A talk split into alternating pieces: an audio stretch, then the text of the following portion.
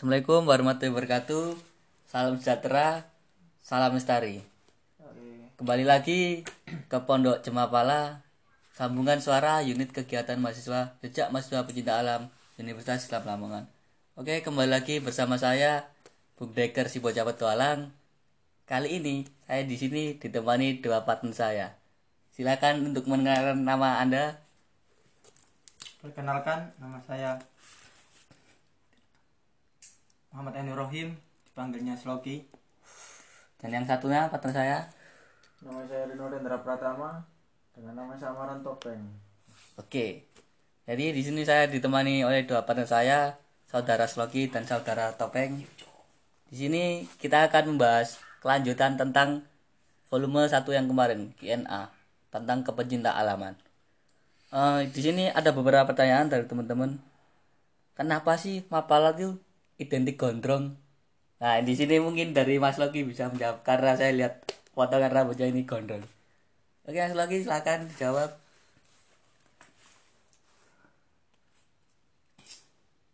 Ya, saya akan menjawab pertanyaan Bung Deker.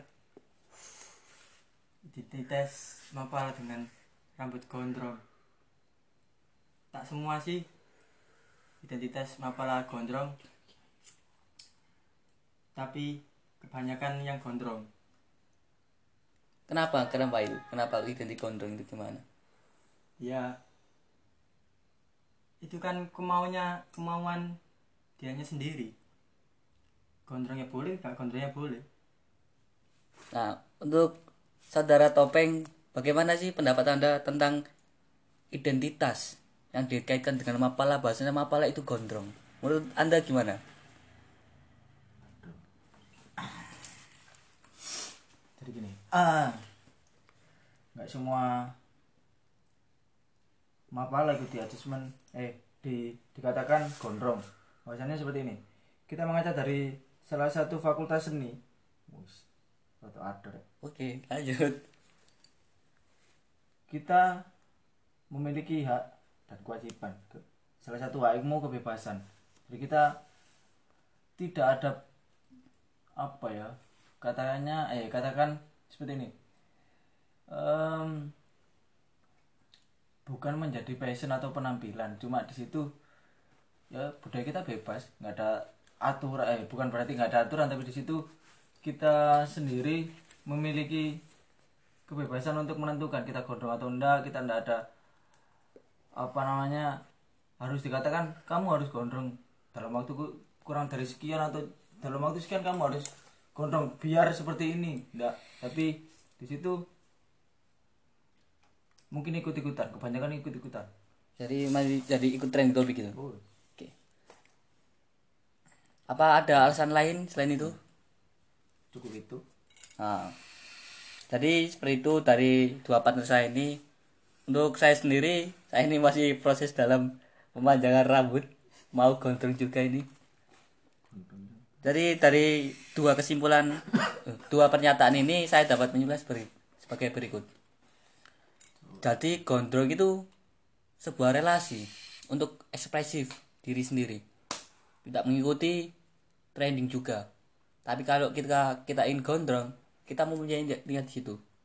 Entah itu dari penggondrongan rambut itu semakin banyak amal ibadah kita, semakin banyak hal-hal baik yang lurus juga terusnya, yang keribu juga nggak apa-apa. Yang penting gondrong itu bukan menjadi halangan untuk kita berprestasi dan membuat kreativitas. Mungkin seperti itu.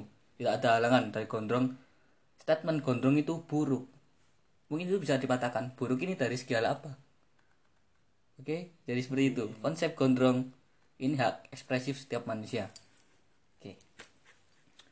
Lanjut yang kedua ada pertanyaan seperti ini.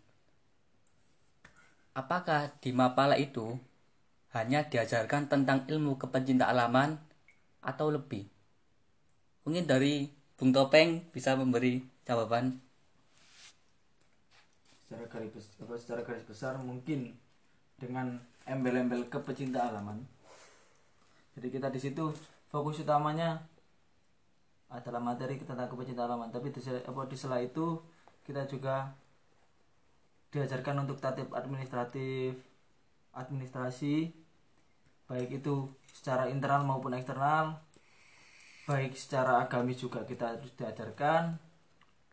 Tapi lihat dari apa namanya agama masing-masing kita nggak bisa menetapkan di situ harus seperti ini seperti itu seperti itu.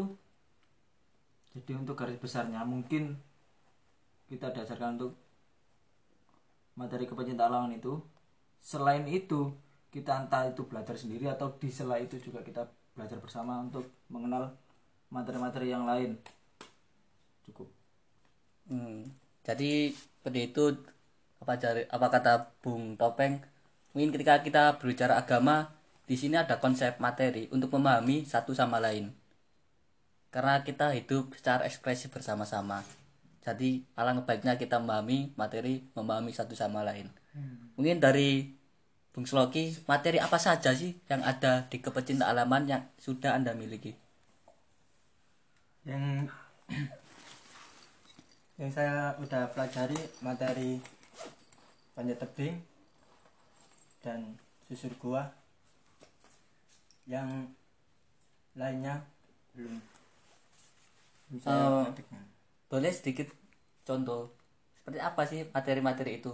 Terus apa sih fungsi materi itu kita dapatkan?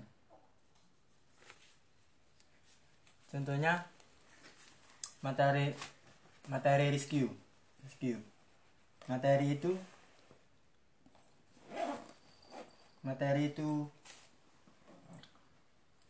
dapat membantu teman yang lagi kesusahan atau atau atau lagi kesulitan dalam pembelajaran itu Hmm, jadi seperti itu. Ya. Nah, ini untuk teman-teman bahasanya di pencinta alam khususnya Mapala tidak dia- tidak hanya diajarkan ilmu tentang kepencinta alaman, tapi kita diajarkan untuk sosial bermasyarakat, sosial berbudaya, dan kita diajarkan untuk penelitian sesuai dengan cerita bergerak tinggi, pendidikan, penelitian, dan sosial masyarakat. Tentunya hal itu dengan beberapa proses. Karena tidak semua mapala setelah diksar itu masih ada. Masih ada jenjang-jenjang kependidikan dan jenjang-jenjang keilmuan untuk menjadi lebih baik lagi. Jadi setiap mapala ataupun organisasi pencinta alam itu mempunyai tatip administrasi masing-masing. Mungkin seperti itu ya. Oke. Eh, masuk pertanyaan yang terakhir nih. Apa sih untungnya kita ikut organisasi pencinta alam khususnya mapala? Ini siapa dulu yang mau menjawab? Bung Topeng atau Bung Topeng Oh, Bung Topeng terlebih dahulu. Bagaimana? Apa sih manfaat kita itu? Kita yang dapat apa sih ikut mapala ini? salah satu yang salah satu yang terlihat menonjol manfaat yang kita dapat salah satunya adalah kita lebih merasakan tentang kepedulian antar sesama. Jadi kita lebih merasakan apa sih yang dirasakan orang lain penderitaan orang lain dan apa yang harus kita lakukan. Jadi pergerakan kita sudah mulai di tingkat sosial kemasyarakatan. Jadi kita sudah terjun ke masyarakat entah itu tidak hanya dalam bentuk SAR tapi kita juga ada bantuan-bantuan seperti kalau misal ada bencana kita harus turun dan kita eh bukan tidak apa bukan diharuskan untuk turun tapi kita memiliki rasa empati tinggi untuk turut membantu sesama kita yang sedang kesusahan seperti itu Oke, untuk Bung Sloki bagaimana pendapatnya? Apa sih manfaat kita ikut mapala ini? manfaatnya saya ikut Ma- Mapala kita diajarkan kita diajarkan seperti mengenal alam secara luas dan kita diajarkan dengan bagaimana cara kita di alam yang bebas itu Nah, seperti itu Mungkin dengan manfaat kita bisa hidup survive gitu. Ya Bisa menempatkan diri di setiap sudut, di setiap tempat dan dibutuhkan kapan pun kita ada. ya Seperti itu. ya seperti itu Hmm. Oke, baik-baik. Sangat luar biasa. saya juga anggota Mapala untuk manfaat yang saya dapat ketika saya ikut Mapala dari awal saya berproses pradiklat diklat hingga saya dikukuhkan menjadi anggota penuh dan menjadi pengurus yang saya dapatkan di situ hubungan interaksi sosial antar masyarakat, antar manusia terhadap manusia terhadap alam dan terhadap Tuhan itu lebih didapat. Karena apa? Karena kita sudah langsung di alam. Hubungan dengan ketuhanan kemanusiaan dan alam. Kita satu keterikatan dan tidak bisa dipisahkan. Dan yang saya dapat ketika saya di puncak saya melihat bahasanya semua apa pun yang besar di bawah itu pasti ada yang lebih besar lagi. Ketika saya di atas saya melihat ciptaan Tuhan sangat besar ketika saya di bawah tapi kita ketika saya di puncak semua terlihat kecil. Di situ saya mulai bersyukur bahasanya saya ini lahir di Mapala nggak sia-sia. Mungkin seperti itu sih untuk pendapat saya. Untuk ke depannya juga saya harus mendapatkan manfaat lebih baik lagi dan berguna untuk sesama.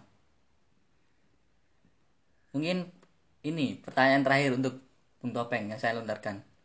Apa sih harapan saudara Topeng dari teman-teman Mapala ini di masa pandemi COVID-19 ini.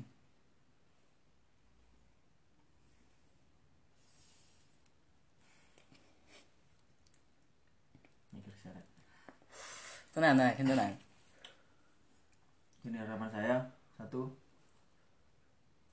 kita tetap sabar tabah survive agar ke depannya lagi kita bisa lebih tangguh lagi menjadi manusia yang bisa berpikir positif tentang apa yang harus kita laksanakan setelah pandemi ini dan apa saja yang perlu kita perbuat jikalau ada ke- ada musibah yang hampir sama seperti ini lagi. Jadi kita mulai berpikir mengolah pikiran kita sem- sembari kita berada di dalam rumah. Kita buat kegiatan yang positif di dalam rumah kegiatan yang produktif baik untuk kita sendiri maupun baik orang lain. Seperti itu. Oke oke, terima kasih. Eh, jadi di masa pandemi ini diharapkan untuk semua kita stay di rumah saja, kita ikuti anjuran protokol dari pemerintah, kita keluar rumah kalau kita butuh saja, kalau kita tidak butuh waktu untuk di luar lebih baik kita di rumah saja melakukan hal-hal positif. Dan kita mengevaluasi diri untuk ke depannya setelah pasca ini apa yang akan kita lakukan seperti itu. Jadi untuk diskusi kita pada kesempatan hari ini seperti itu kesimpulannya. Mungkin untuk pertanyaan-pertanyaan berikutnya bisa dilontarkan lewat DM Instagram atau WA ataupun ketemu langsung dan nanti akan saya sharekan via suara di Pondok Cimapala. Kurang lebihnya terima kasih. Wassalamualaikum warahmatullahi wabarakatuh. Salam. Lestari terima kasih itu sing biasa ya